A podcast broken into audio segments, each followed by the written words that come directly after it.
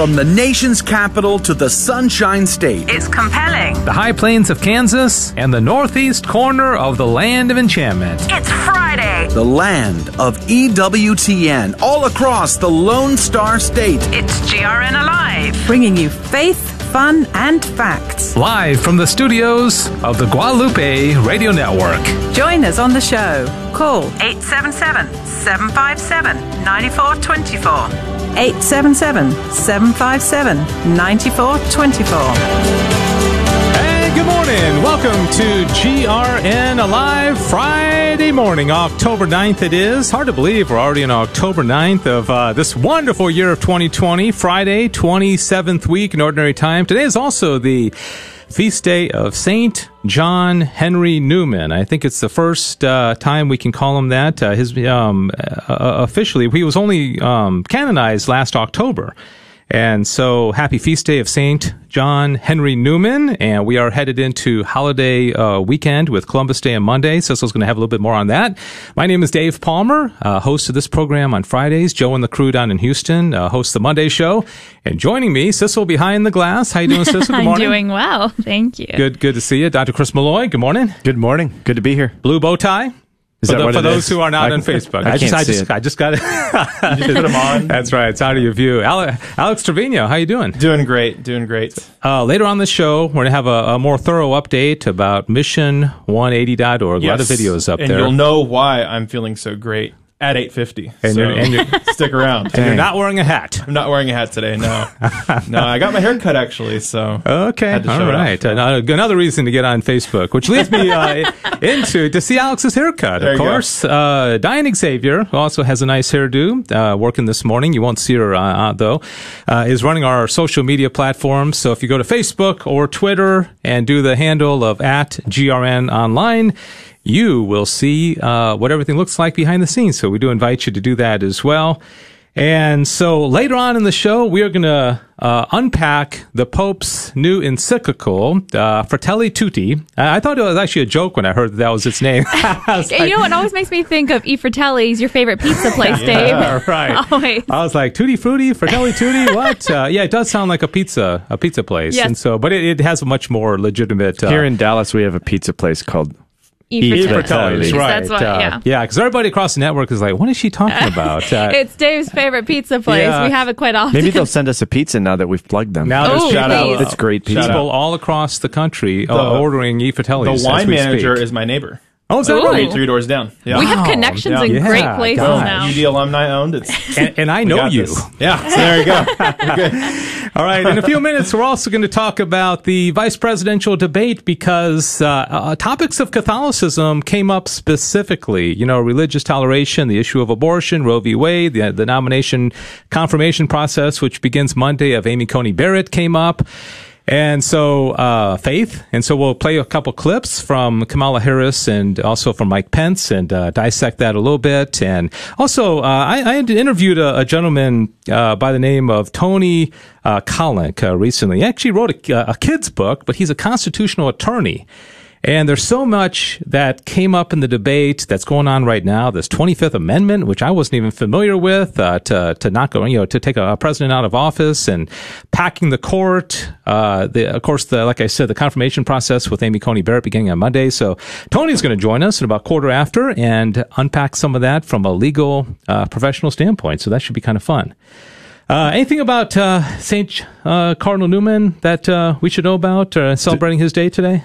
Many things, but how about uh, development of development of doctrine? Yeah, yeah. You think that's what he's best known for? Yeah. Uh, no, he's known for so much. That's one of the one of the things. It depends. Honestly, he's just a via media, um, and and and a, a theory of knowledge. How we know about concrete things, not in a kind of abstract way, but in a uh, the way like uh, Her- uh, Sherlock Holmes. You know, where you pe- uh, you you piece uh, put the pieces of the puzzle together, and you come to a certainty that's not like a geometric or a mathematical certainty, Yeah. but it is certain. So his example is England is an island. Yeah. Everyone's certain about it because Mama said so. It fits in with the narratives of William the Conqueror. I've been to the beach, but I've never walked around it Yeah. and yet I'm utterly certain. Versus people like John Locke who say, "Hey, I can only be as certain as the evidence warrants. And, and, and Newman said, no, the mark of an educated person is to say, I can be certain in this or that area according to what's needed for certainty. For a mechanic, you know, you need this. For a, for a mathematician, you need five plus two is seven. You know, you need that kind of certainty. Yeah, it's like epistemology, right? yeah. Oh, yeah. Yeah, yeah. Study But of development of, of Right. dogma is certainly a hot topic today. So. All right, very good. And we'll be talking about that because there are some people who have criticized the Pope's encyclical in uh, how the, the some of the development, whether they, they think may not be legitimate, uh, what to have to do with the death penalty or uh, the just war theory. And uh, there's a lot in that encyclical. I mean, I read it and my, my eyes were glazed. I didn't read the whole thing. I was just like, wow, this is like 65 pages Yeah, it was really long. long. I think it's his longest one. So uh, we'll talk about that. We always invite your comments and uh, you know your questions for our guests or any any of us. Join in on the conversation 877-757-9424. I will say, you know, we are less than a month from a national election. Many people are kind of nervous and they're just like, what is going to, what is November 4th going to look like? Uh, is, are we going to have a peaceful, uh, either a continuation of power or transition of power? Uh, we need to pray. You know, Bishop Strickland, uh, one of my favorite bishops of Tyler, Texas, says, uh, he's encouraging everybody to pray uh, the rosary. Prayer is our greatest strength, he says, especially the rosary. It reminds us that all power in heaven and on earth is Jesus' power. The world boasts its power, but we are powerless without God. Pray without ceasing. Yeah, that's what he tweeted this morning. So, Bishop Strickland, thank you so much. Pray, pray, pray, right? And then there are rosary um, there are Rallies. rosary Yeah. rallies around the country. I are. know in Irving, uh, there's one at Mater Dei starting Monday night. It's going to be 24 hours. Uh, there's a life chain. There's there's rosaries here and there. 40 Uh, days for throughout- life going Forty on. days yeah. for life. Yeah. Yes. Yeah, a lot of Fatima rosaries. So find your local rosary wherever you are. And Yeah. Yeah, there's Public. a lot. Yeah, Public there- there's a, a friend of mine is actually organizing a uh, a a rosary for reparation in sin, personal Hmm. sin, sin for the nation. Uh, that's going to be tomorrow here where we are. But like Dr. Malloy said, there's going to be something where you are, and so find it. and if there bring- isn't, you can start one. yeah, right, yeah, exactly. Very good point. All right, so uh, that's a little bit about what the show is going to be about today, and uh, a lot to talk about. But Cecil, you've also dug up a couple news stories too, as I well. huh? have definitely. Um, so first off, Louisiana is about to be hit with a major case of deja vu because another hurricane is about to hit them, Hurricane Delta, which by the way I completely missed when we started at the beginning of the alphabet again. Um, but that's just 2020 for you. Um, so this is going to be hitting the same area of Louisiana, the southern part of Louisiana that Hurricane Laura ripped through um, just six weeks ago, really. And at the moment, it is a Category Three major hurricane, and it is expected to make landfall tonight.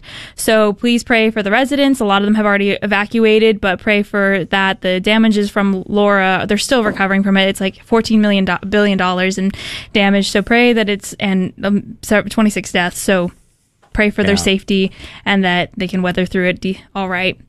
And then also, I don't know if you've heard about this, but the Capitol Hill Baptist Church back in September had uh, filed for a temporary restraining order in the DC Federal District Court on September 22nd because it's alleging that Washington DC unlawfully discriminated against religious gatherings by limiting them to mo- no more than 100 people outdoor gatherings, I believe. Um, and they're saying this because back in the summer when there were all the protests with after the death of George Floyd, they allowed thousands and thousands of people to gather and they've tried several times to get a permit to be able to have they have 850 members they want to be able to have everyone come out. And more recently a few um a few senators have backed them including um Cindy Hyde Smith from Mississippi, and they're saying that arguing the religious freedom, freedom is not a second tier in the First Amendment right under the Constitution. So. Yeah, good is for them. Is she uh, Democrat or Republican? She's Republican. Republican. Yeah, yeah. I saw something this morning where there was a Catholic bishop who said, I don't, and I, I couldn't find it. You know how the, the Twitter scrolls so fast, you got to dig so deep. And he said something about, well, they're putting so many restrictions on churches in my diocese that I have no other recourse than to bring a lawsuit against uh, the, the civil authorities. And so there are some Catholic leaders that are pushing Yes, back against some of absolutely. these. God bless them. Yeah, yeah, yeah. Yeah. It just, yeah, it's an imbalance of. Because as Cardinal Sarah said, we need to get back to mass. You know, It, it's hard to um, imbibe that when you're in Texas because you know they're it, the the laws are so um, moving towards opening. Right. Hmm. And then you, Yeah. you, you hear about your friends in another state and they, and they still can't have 10 people in, inside. Oh, I know. Yeah, well, in California, restaurants aren't even open inside. Yeah. And there, it's all outdoors. It's where we were like in April. Yeah. So on on uh, Wednesday, my wife and I went out to eat a local um, Indian uh, restaurant called Pasan, which is delicious here in Irving. And Shout out to them. Too. Yes, there were two people in the restaurant, and he Oh, said wow. he can barely pay the rent. Uh, And so Yeah. the thing is, people come on the weekend, but on the weekdays, everyone's at home, you know, interneting. So no one's in Right. the No office. one's going to lunch or anything. So they don't yeah. go to lunch. Yeah, and I hope it all comes back. Yeah. It's it's sad. So many businesses going down, uh, and uh, some of them permanently. And so, uh, all right. Anyways, Yes. what else is going on? Next thing Bring is, it up. As, Let's go. as you mentioned, Columbus Day is on Monday, and uh, that's kind of a uh, controversial holiday these days. Why? Um, oh, No, why? You tell, yeah. yeah, exactly. Because uh, several people have uh, take issue with how Christopher Columbus perceived uh, the indigenous people when he came to America. Um, and so, actually, I didn't realize how long this has been going on. But back in 1977 is when the International Conference on Discrimination Discrimination against Indigenous Populations that was a mou- oh in the Americas that was a mouthful um, is first started uh, discussing replacing Columbus Day uh, to be celebrated instead as Indigenous Peoples Day, which apparently is celebrated in some places. So, funnily enough. Um, the city of Columbus, Ohio, is not celebrating Columbus Day this year. yeah. Um, they are opening, keeping everything open. The only thing that's not open is veteran, the Veterans Day. Um, sorry, no, it's it's only being closed on Veterans Day, but it's not being closed on Columbus Day. There's this even year. talk of possibly changing the name of that city to like uh, Labor City or something. I heard I that. don't know if I wanna uh, live in Labor- Labor City. La- Labor City. I don't like the Yeah. idea of Labor City. I, I do want to say in relation to Columbus, uh, Stalinopolis. You, you know, I you know we- most of us grew up, you know, hearing you know 1492 Columbus sailed the ocean Yes, blue. It was all very you know positive and everything. And uh, Chris Check, the president of Catholic Answers, was on Sunrise Morning Show this morning as I was driving in. I heard he was talking to um, Annie, and he is giving a talk Sunday evening. It's a live uh, Zoom stream uh, talk for the Institute of Catholic Culture, and I think you have to register, but it's free, and it's called Saint Christopher Columbus? Question mark. uh, the true story. Uh, Chris Check, president of Catholic Answers, he doesn't whitewash. You know, he, he, he, he, like everybody else in the world, he's got his faults. He wasn't perfect. He, everything he did was not perfect. But if you want to get a Catholic perspective on uh, Christopher Columbus, uh, check out instituteofcatholicculture.org. It's going to be Sunday evening, beginning at seven o'clock Eastern time, a live uh, presentation. So I just thought I'd kind of That's throw that awesome. in as well. That's a that's really interesting. Actually, I'm definitely going to tune in. One more thing, Dave. I wanted to bring up. We talk a lot about crazy things that are going on in the world. I wanted to do a feel good story. If you All don't right, mind, all I thought it Puppies would be good to end it. Um, unfortunately, no puppies or butterflies, but um, a young gentleman, Adria um, Ballister, I'm going to say is how we pronounce it, a 26 year old in Barcelona, um, has started doing something that I think is pretty cool. Um, he is setting up two foldaway chairs um, and a sign with large with large letters that reads free conversations Ah. and has people just sit down and he can speak uh, Spanish, English, and come and just talk with him and just talk freely because he says that we've lost the art of conversation. And so he just says he gets to hear all sorts of stories from people all around the world. And he says that we need to connect with one another, especially with COVID going on. Um, we've kind of lost that um, personal touch between He must each have other. read for, for I was going to say Fratelli- that's a perfect segue to Fratelli Tutti. I know. Yeah, I'm just yeah. like, Wow. The, the, the Pope, you know, literally what he says. There was a lot. There was a lot that I liked in that encyclical. I didn't read the whole thing, but that's one of the things that the Pope uh, hit on is just the the inability for us to just sit down, dialogue, have a conversation Yeah. with people. That and- we're too neighborly. We're not brothers. We're not. We don't actually listen to each other. We just live next to each other. I'm just Yeah. that good, guys. Yeah, good story. nice. Thank Thank you. you. I feel nice. better already, don't you? Barcelona, but you have to say Barcelona. Okay, Barcelona.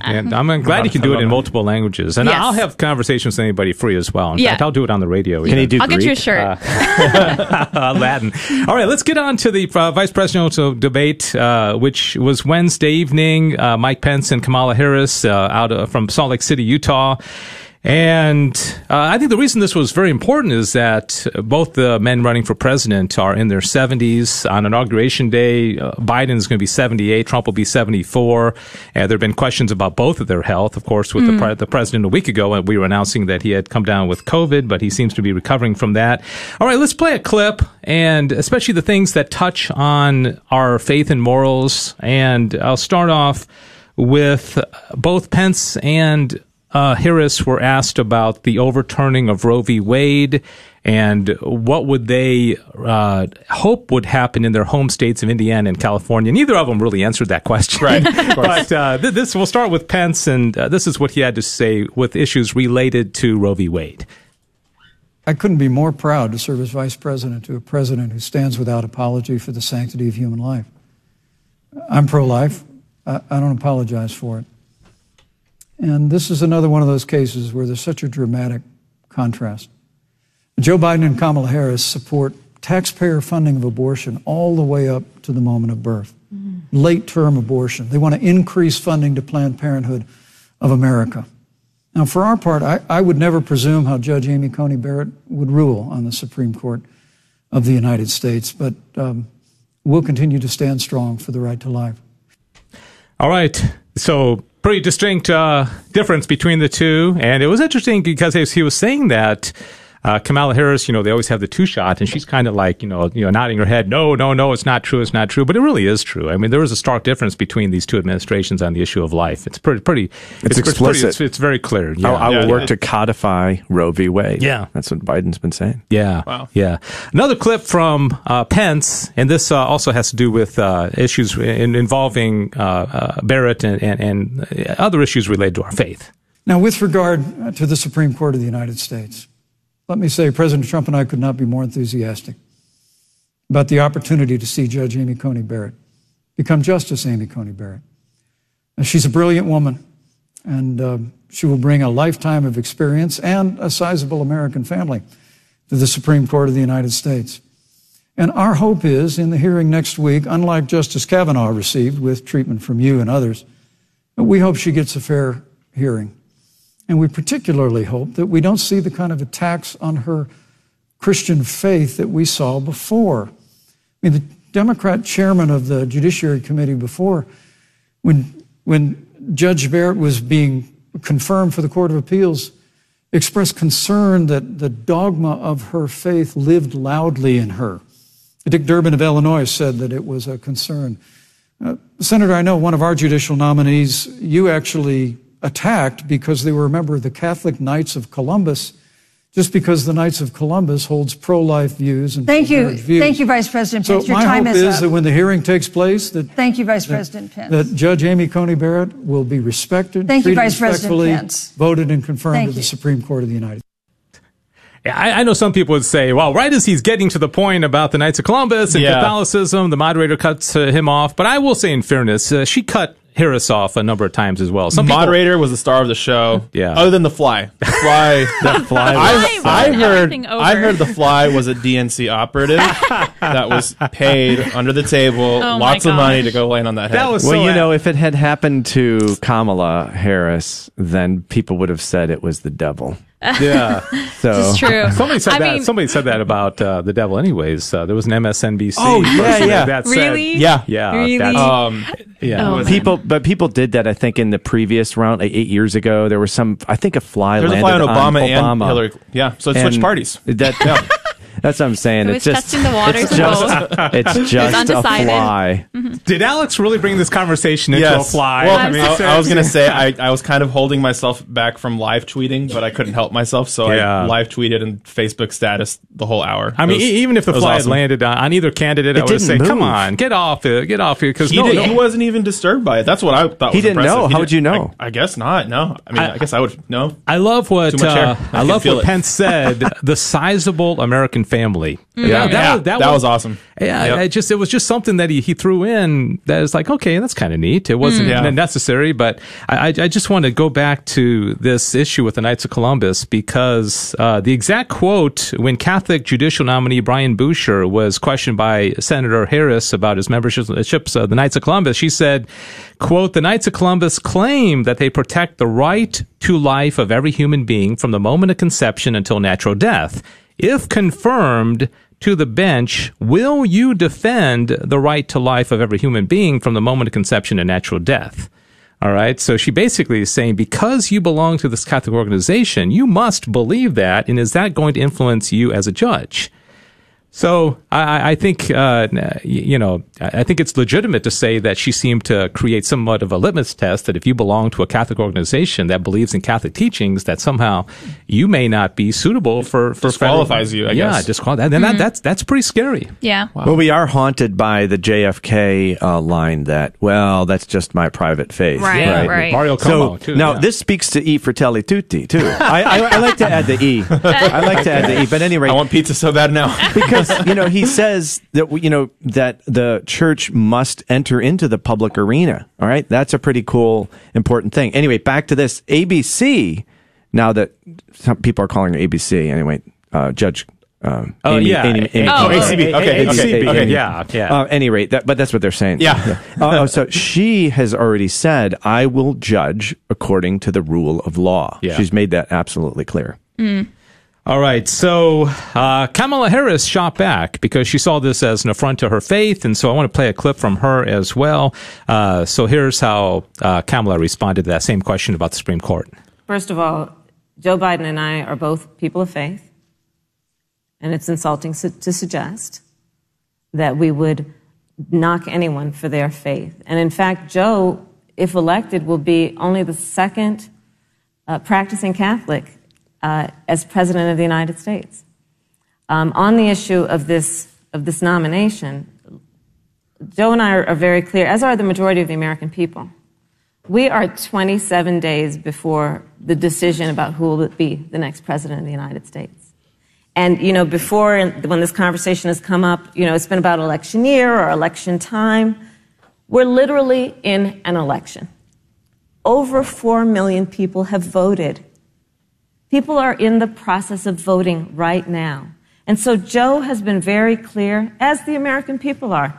Let the American people fill that seat in the White House, and then we'll fill that seat on the United States Supreme Court. And to your point, Susan, the, the issues before us couldn't be more serious. There's the issue of choice, and I will always fight for a woman's right to make a decision about her own body. It should be her decision and not that of Donald Trump and, and the vice president, Michael Pence. All right, there you go. So doubles down on uh, not so much on abortion, but just on the right uh, to a woman's right to her body. You know, that's that's the, the code language for abortion. Yeah. Yeah. Uh, One other quick clip. Uh, any thoughts on that? Any Well, comments? How how can she say that she's not going to attack the real? She's We already have her on camera after. Yeah. doing that four, three years ago. Yeah. Exactly. Yeah. Yeah. Yeah.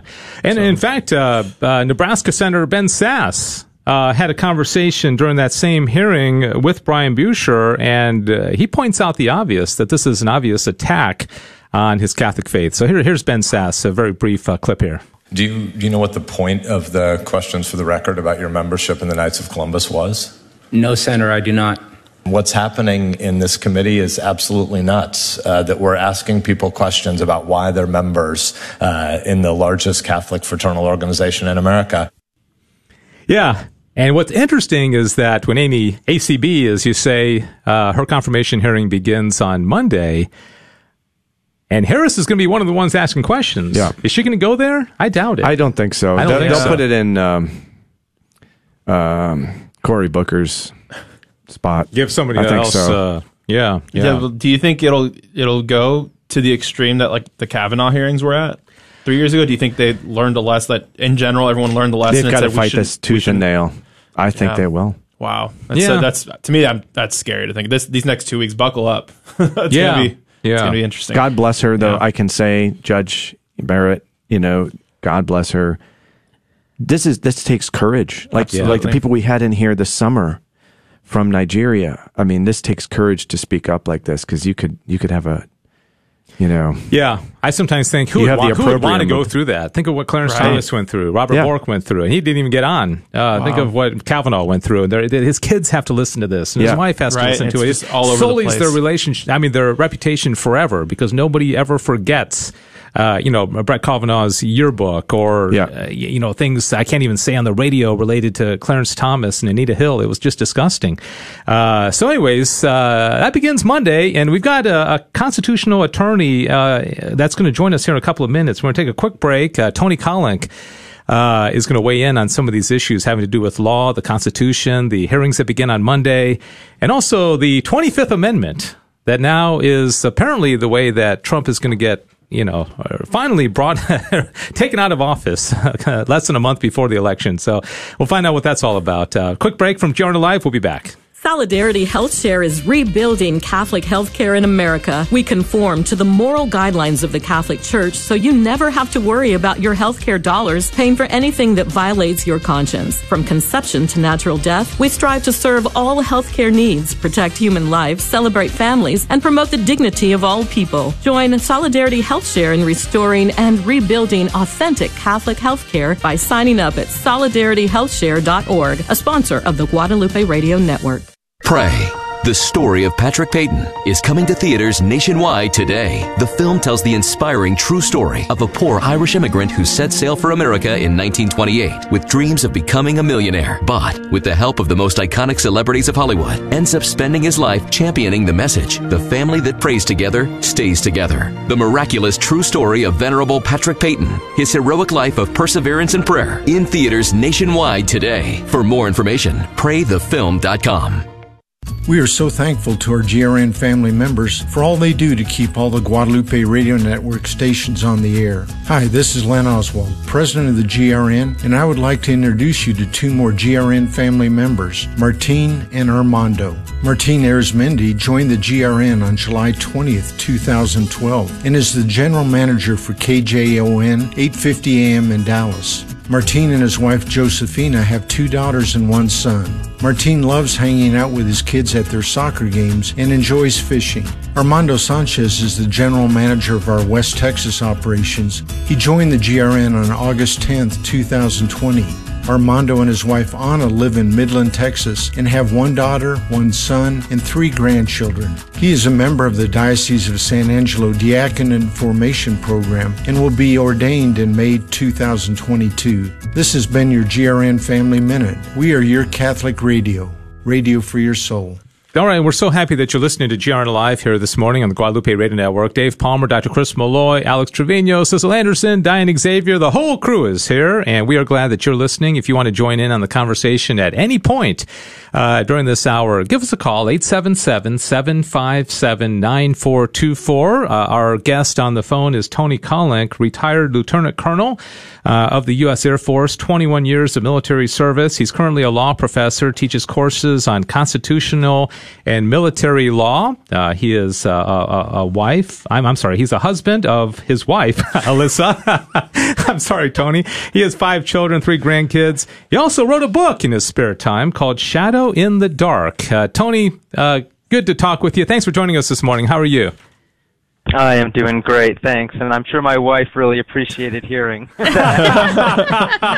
She's the wife, okay? You're the husband. In case you need any clarification on that, okay? Even in 2020, we can say I that. All right, uh, lots to talk about in little time, but uh, tell us for. I want to talk about main, three main things, but uh, first of all, Monday begins the confirmation hearing for Amy Coney Barrett. What are your thoughts? Uh, do they have time to confirm her? Is it going to be a circus? Uh, what What are your general thoughts?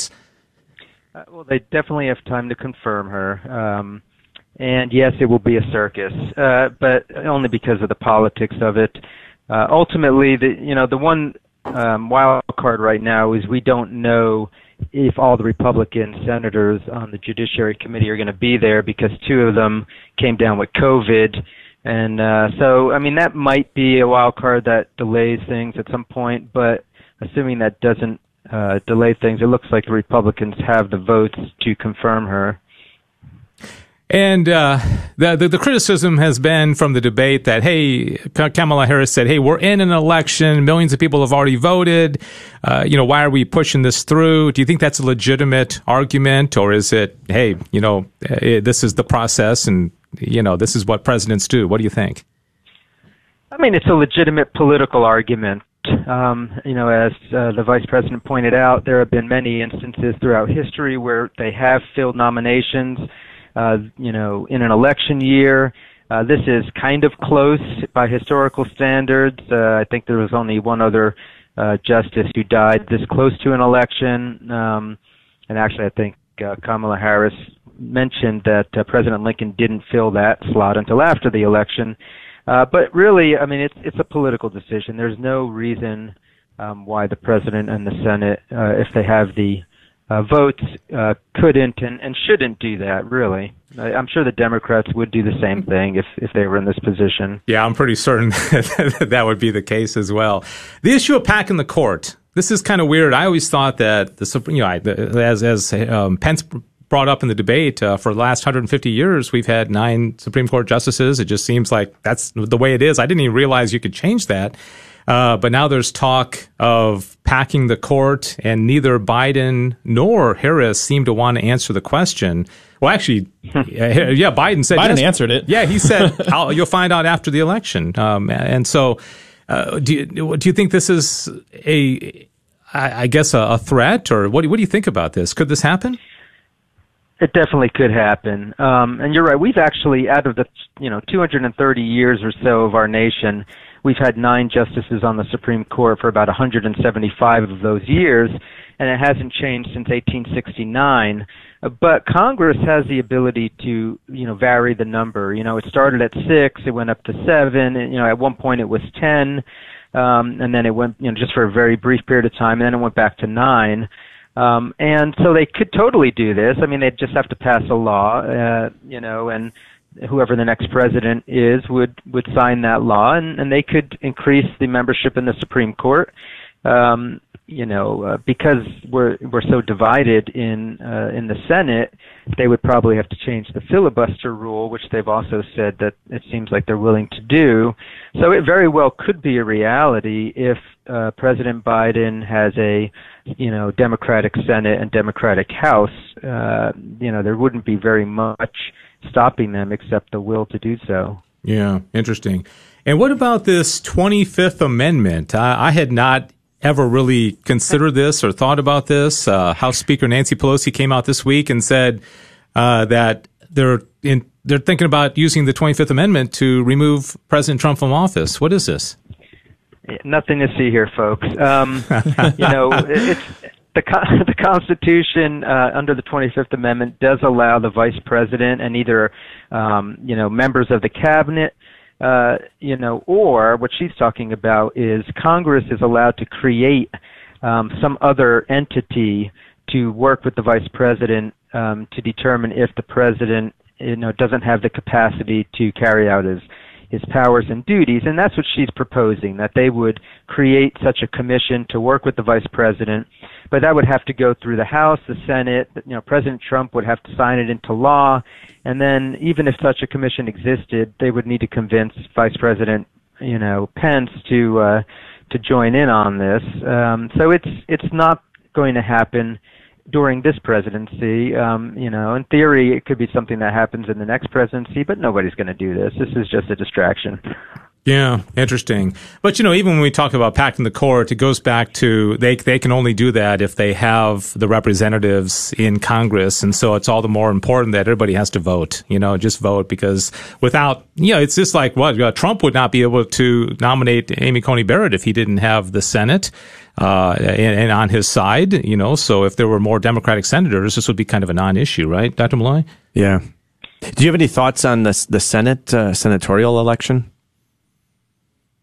I know that's not uh, your field, but. Um, well, I mean, it's just it's you know if whatever we can believe in the polls these days, it, it's looking very uh, close, and um, it's pretty clear that we're going to have divided power in the Senate. Uh, it, we're not going to have a filibuster-proof majority for either side, and um, you know it, it's theoretically possible the Republicans could lose the Senate, um, but they could just as equally hold the Senate. I think. Yeah. Uh, Tony Kolenc, thanks so much for joining us. Uh, I want to give you a chance to, on a totally unrelated uh, topic, just mention your book really quickly. I interviewed you here, a local interview about your book, Shadow in the Dark, and it's a pretty amazing with uh, uh, your background, teaching law, and I know you're even kind of jumping from one state to the next as far as getting back from your family, and then you're writing these books in the meantime. So do you want to give a quick plug for uh, Shadow in the Dark? I would love to do that. Thank you. Yeah, sure. Uh, Shadow in the Dark is a uh, middle school, uh, high school series, um, uh, part of the Harwood Mysteries, put out by Loyola Press. It's a, you know, an exciting uh, historical fiction novel for, um, you know, for kids, and essentially uh, deals with the 12th century England. There's a boy Zan and his friend Lucy, and uh, you know, they actually are at an abbey, a Benedictine abbey, and they wind up having to solve kind of some spooky mysteries while they're also kind of dealing with coming of age issues. You know, what does God want for my life? And uh, you know, it came out in July. Um, the other two books are actually due out uh, early uh, in February and then July of next year. And I'm really hoping uh, that uh, parents and, and kids will read the book and love it. And, and frankly, I'd, I'd love to see it as a supplement in, in some of our Catholic schools to our middle school history and, and you know English curriculum because. Um, it, it's a fun way to sort of explore history, uh, you know, for our, our youth. Yeah. All right. Shadow in the Dark, The Harwood Mysteries, Book One, published by Loyola Press. Uh, Tony uh, Kolenc, uh, officially on the title of the, the, the front of the book. Anthony uh, Antony Barone Kolenc. Did I get that right?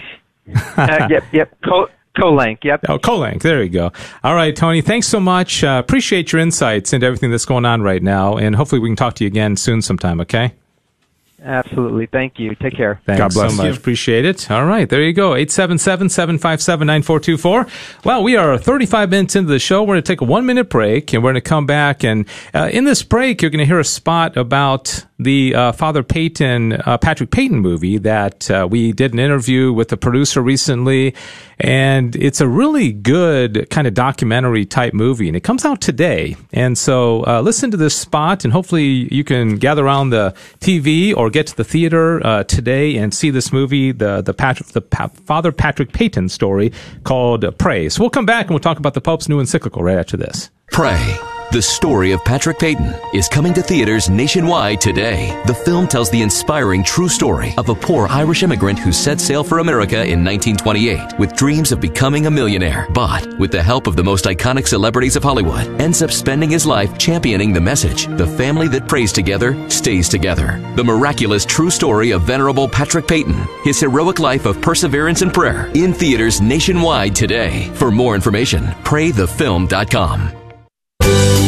Instead of fighting the crowds, isn't it so much easier to hop online and do your shopping in the comfort of your own home?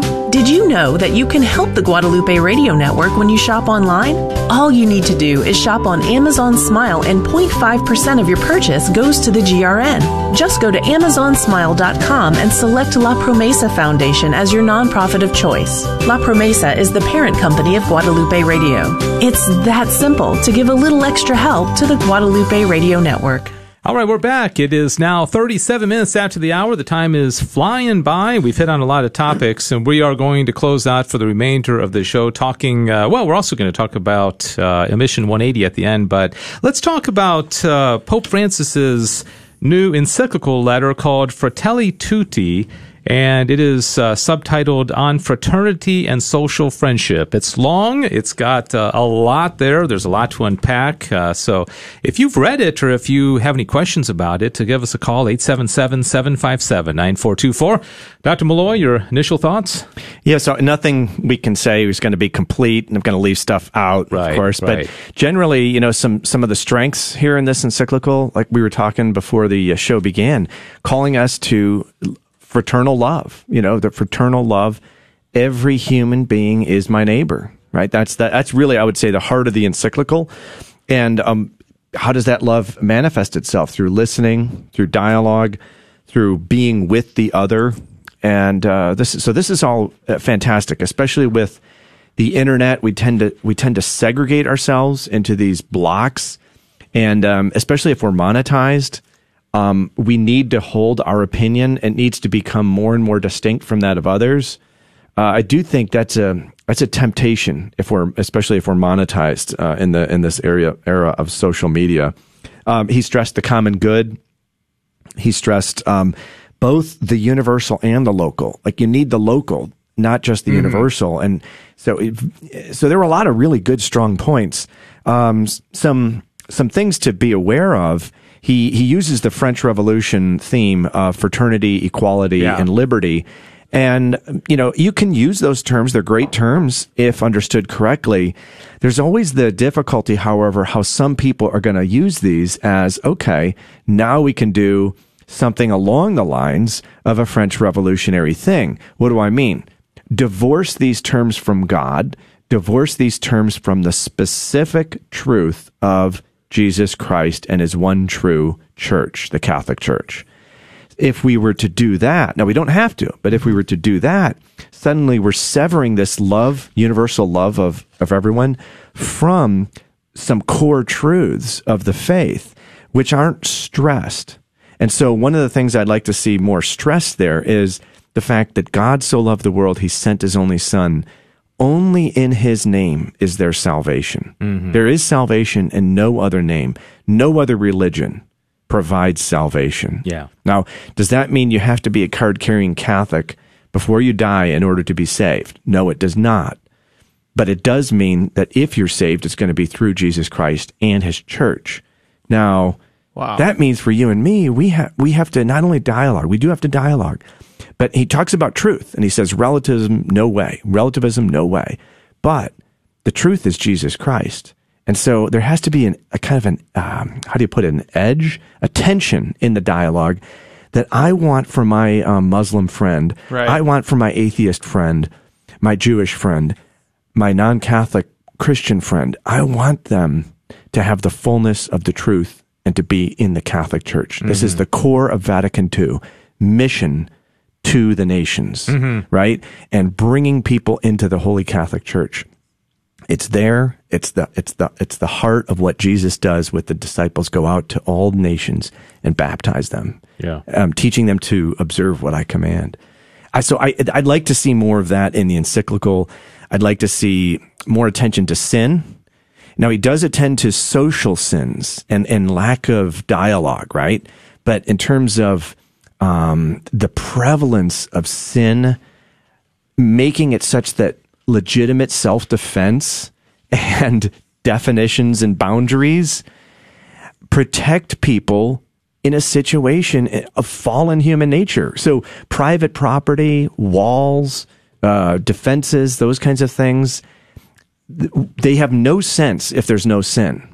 But if there is sin, now you you have to start talking about private property, perhaps a little bit more than he does. Um, He does talk about it. He brings it up. He Yeah, brings it that's up. one of the more controversial parts of the encyclical. In So fact, that no, right? but there, but but that's it's controversial because partly because Americans are not aware Right. of the constant teaching of the church. It's not a 1960s teaching. It's not Yeah. a it's not a Pope Francis teaching. The universal destination of goods. Yeah. that's core. That goes all the way back.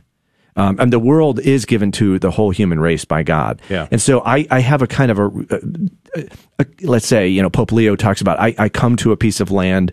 Let's just say I'm the first on that land. Of course, that's always, there's a lot of tensions there, right? Right? Are you the first on the land? But at any rate, when I begin to work with and use stuff, I can, there's a certain claim I have to it but it's never an absolute claim. But we, I had to say, we Americans, we American Catholics, kind of mix all these issues up, and we tend to think we've got an absolute right, and uh, it's it's not quite the case. Wow, I definitely had to refresh on Wikipedia the universal destination of goods because that was something I hadn't heard about in a long time, and I mean it makes a lot. Of sense. We don't sense. hear It's it. great. Yeah. I mean, Except- us except from Americans, Marxists. No way. Yeah. So- Peregrine, and I think that's one of the problems is that we associate this with Marxism and uh, some of the people that espouse that, Yeah, and we've right. seen that countries that have tried to to go down the Marxist road, and, we see that it doesn't Yeah. work. No, and that's the thing is, by the way, the church's condemnation of Marxism is infinitely more severe than her condemnation of uh, liberalism. Okay, liberalism, it's it's basically private property is number one, individuals number one. Mm-hmm. Forget the community, but um, and also liberalism connected with severing from the church. This encyclical has some really interesting things. They're saying the church can't just let the state promote a kind of a private secular good. I mean, these are classic teachings that might be surprising to, you know, those who um, so prize the First Amendment. Right. This this encyclical, I imagine, is so hard for us Americans to read. That's what exactly what you're saying. saying. Yeah, and so a lot of it doesn't make sense. So that's my question too: is who exactly is this audience, like for this encyclical for? Because yeah, like I said, for us, it's it's pretty hard to read through this and see the Catholicism in it. But then you research it, and he's repeating what a lot of popes have said in the past. A good compliment to this would be reading Leo the Thirteenth against Americanism. Oh, nice. Yeah. Yeah. Great. And some people have questioned the timing of it, and I'm not saying that this is necessarily true, but right before an American election, and of course, we always seem Yeah. to see things ex- Yeah. you know, through our eyes. Uh, he talks about instances of a myopic, extremist, resentful, and aggressive nationalism are on the rise. And uh, he said, um, let's see, uh, he talked about a lot about migration, a lot of im- Yeah, yeah. immigration. He he talks about the, the, the parable of the Good Samaritan as an example that uh, he he a good good chunk of the um, the, the encyclical is, Yeah. is about that. And so yeah, I don't think we can read this entirely through American la- eyes, but uh, it's hard to not see that you know America being such a, a, an important country in the world that he doesn't have American politics in mind, Even if- in some way as he writes this. even if he doesn't, how are people going to use it?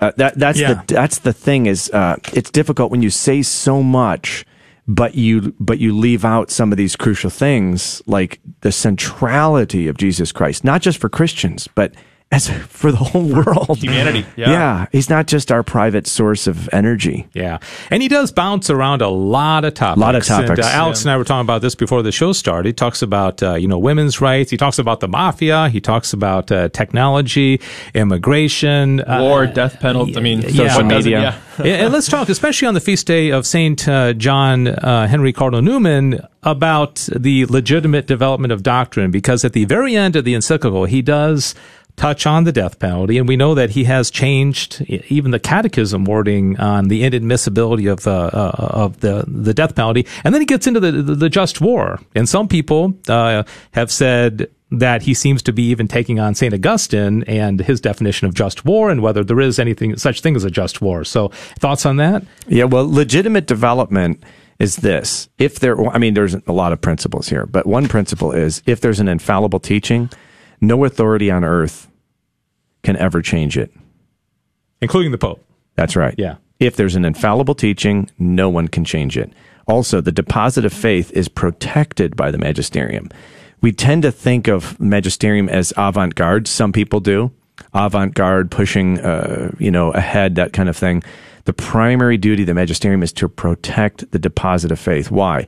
Because it's a gift from God. It's not human um, invention. So uh, that's that's first and foremost. Now, it happens to be infallible doctrine that the death penalty is not intrinsically evil. It happens to be infallible teaching that the that um, defense, legitimate self-defense, including just war, is not intrinsically evil. That's infallible teaching. That's infallible. by the ordinary and universal magisterium. That is, and what does that mean? That means that the um, uh, you're- you're a moral uh, unanimity of bishops doesn't mean every last one. There are heretics Yeah. who deny the divinity of Christ. Um, so bishops. Uh, so so what it means is over a period of a good period of time when when they're proclaiming something, and that's happened. All right, so they've already legitimate self defense, just war, death penalty. These are not per se evil, but so the, the, the way I think that uh, Pope Francis is addressing this is the circumstances now don't warrant it. So the Okay. th- that raises a question, however, can a pope accurately uh, judge and authoritatively judge circumstances, right?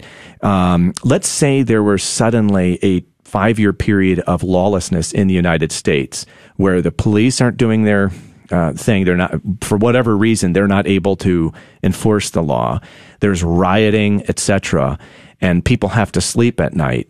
Um, what do you do with uh, local thugs? You know, sort of basically, it becomes local organization of law enforcement Mhm, by yeah. people who have the means.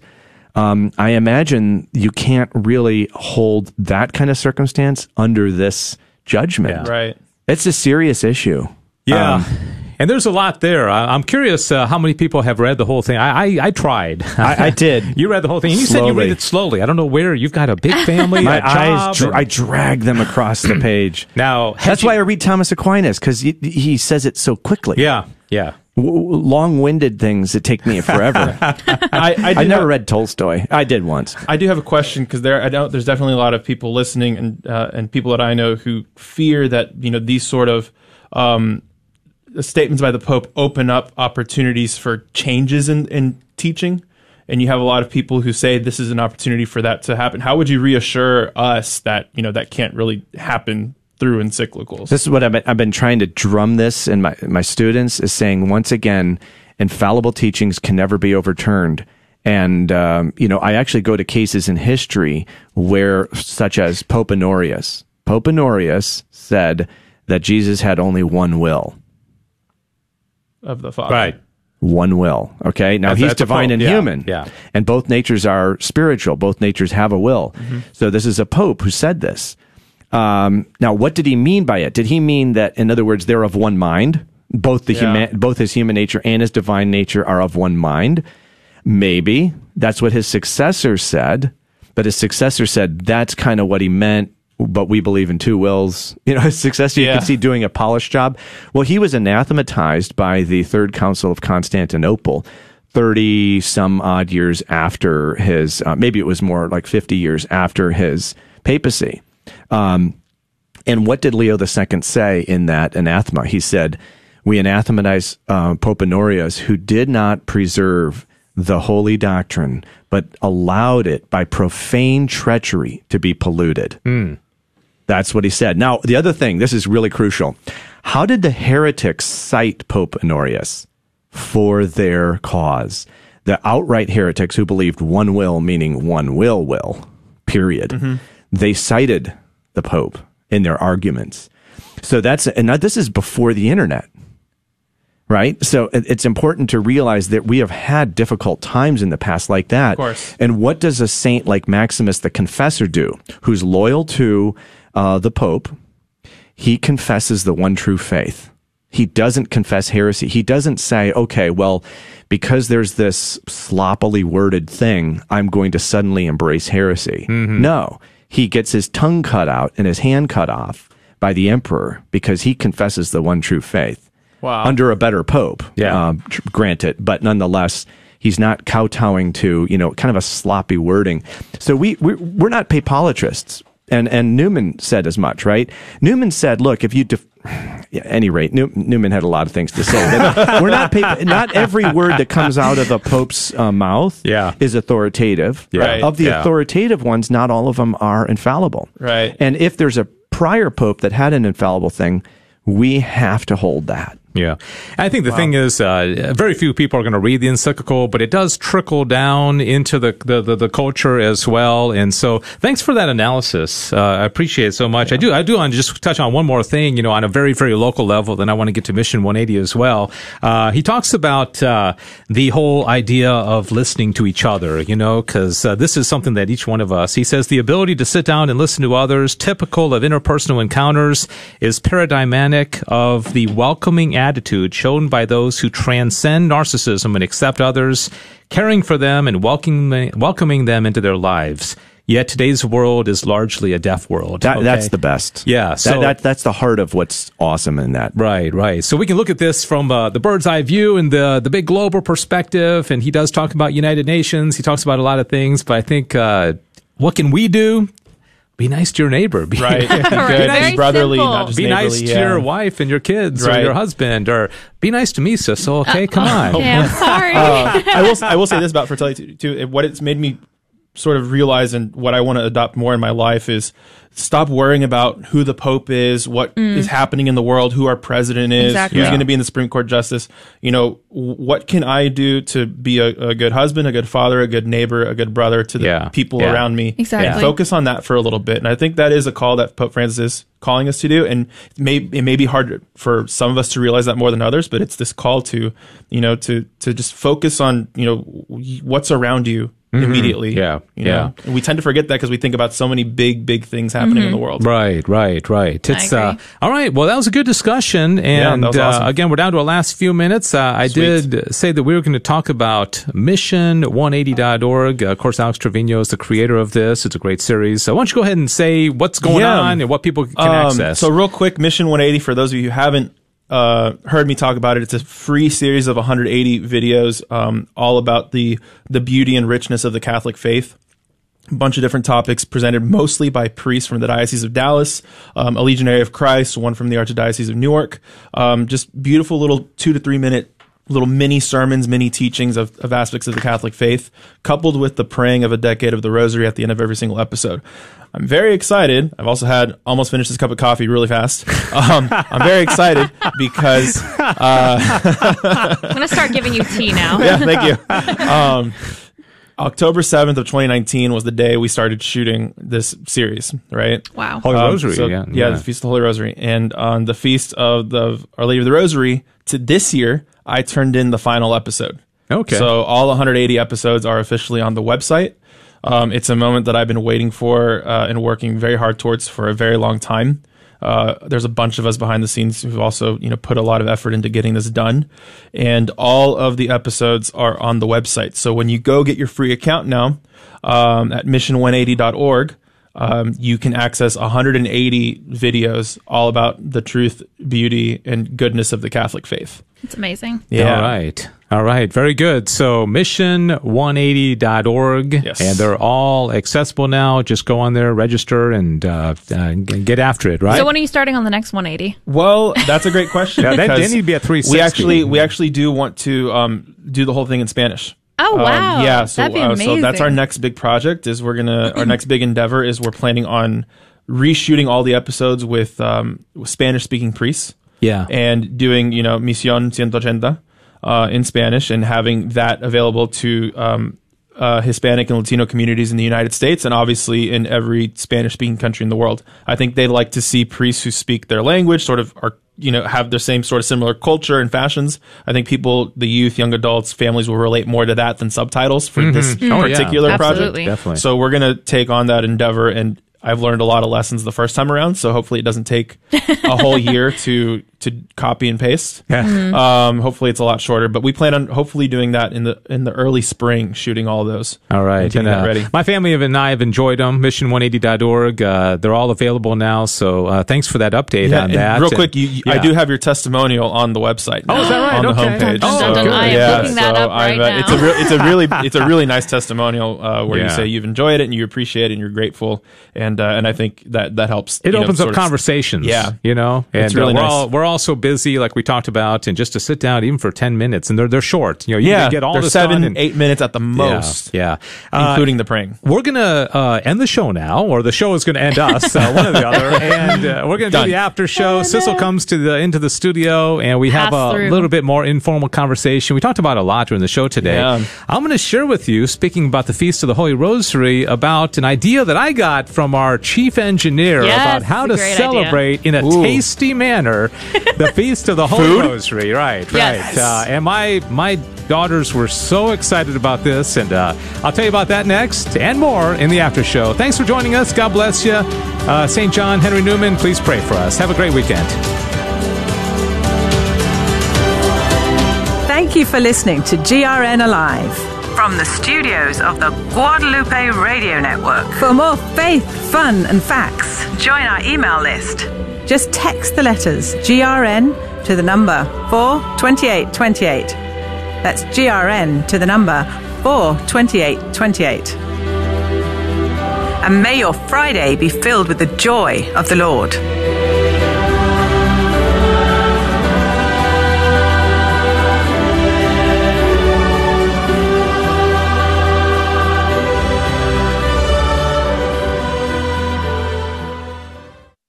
Blessed be God. Blessed be his holy name. Blessed be Jesus Christ, true God and true man. Blessed be the name of Jesus. Blessed be his most sacred heart. Blessed be his most precious blood. Blessed be Jesus in the most holy sacrament of the altar. Blessed be the Holy Spirit, the Paraclete. Blessed be the great Mother of God, Mary most holy. Blessed be her holy and immaculate conception. Blessed be her glorious assumption. Blessed be the name of Mary, Virgin and Mother. Blessed be Saint Joseph, her most chaste spouse. Blessed be God in his angels and in his saints.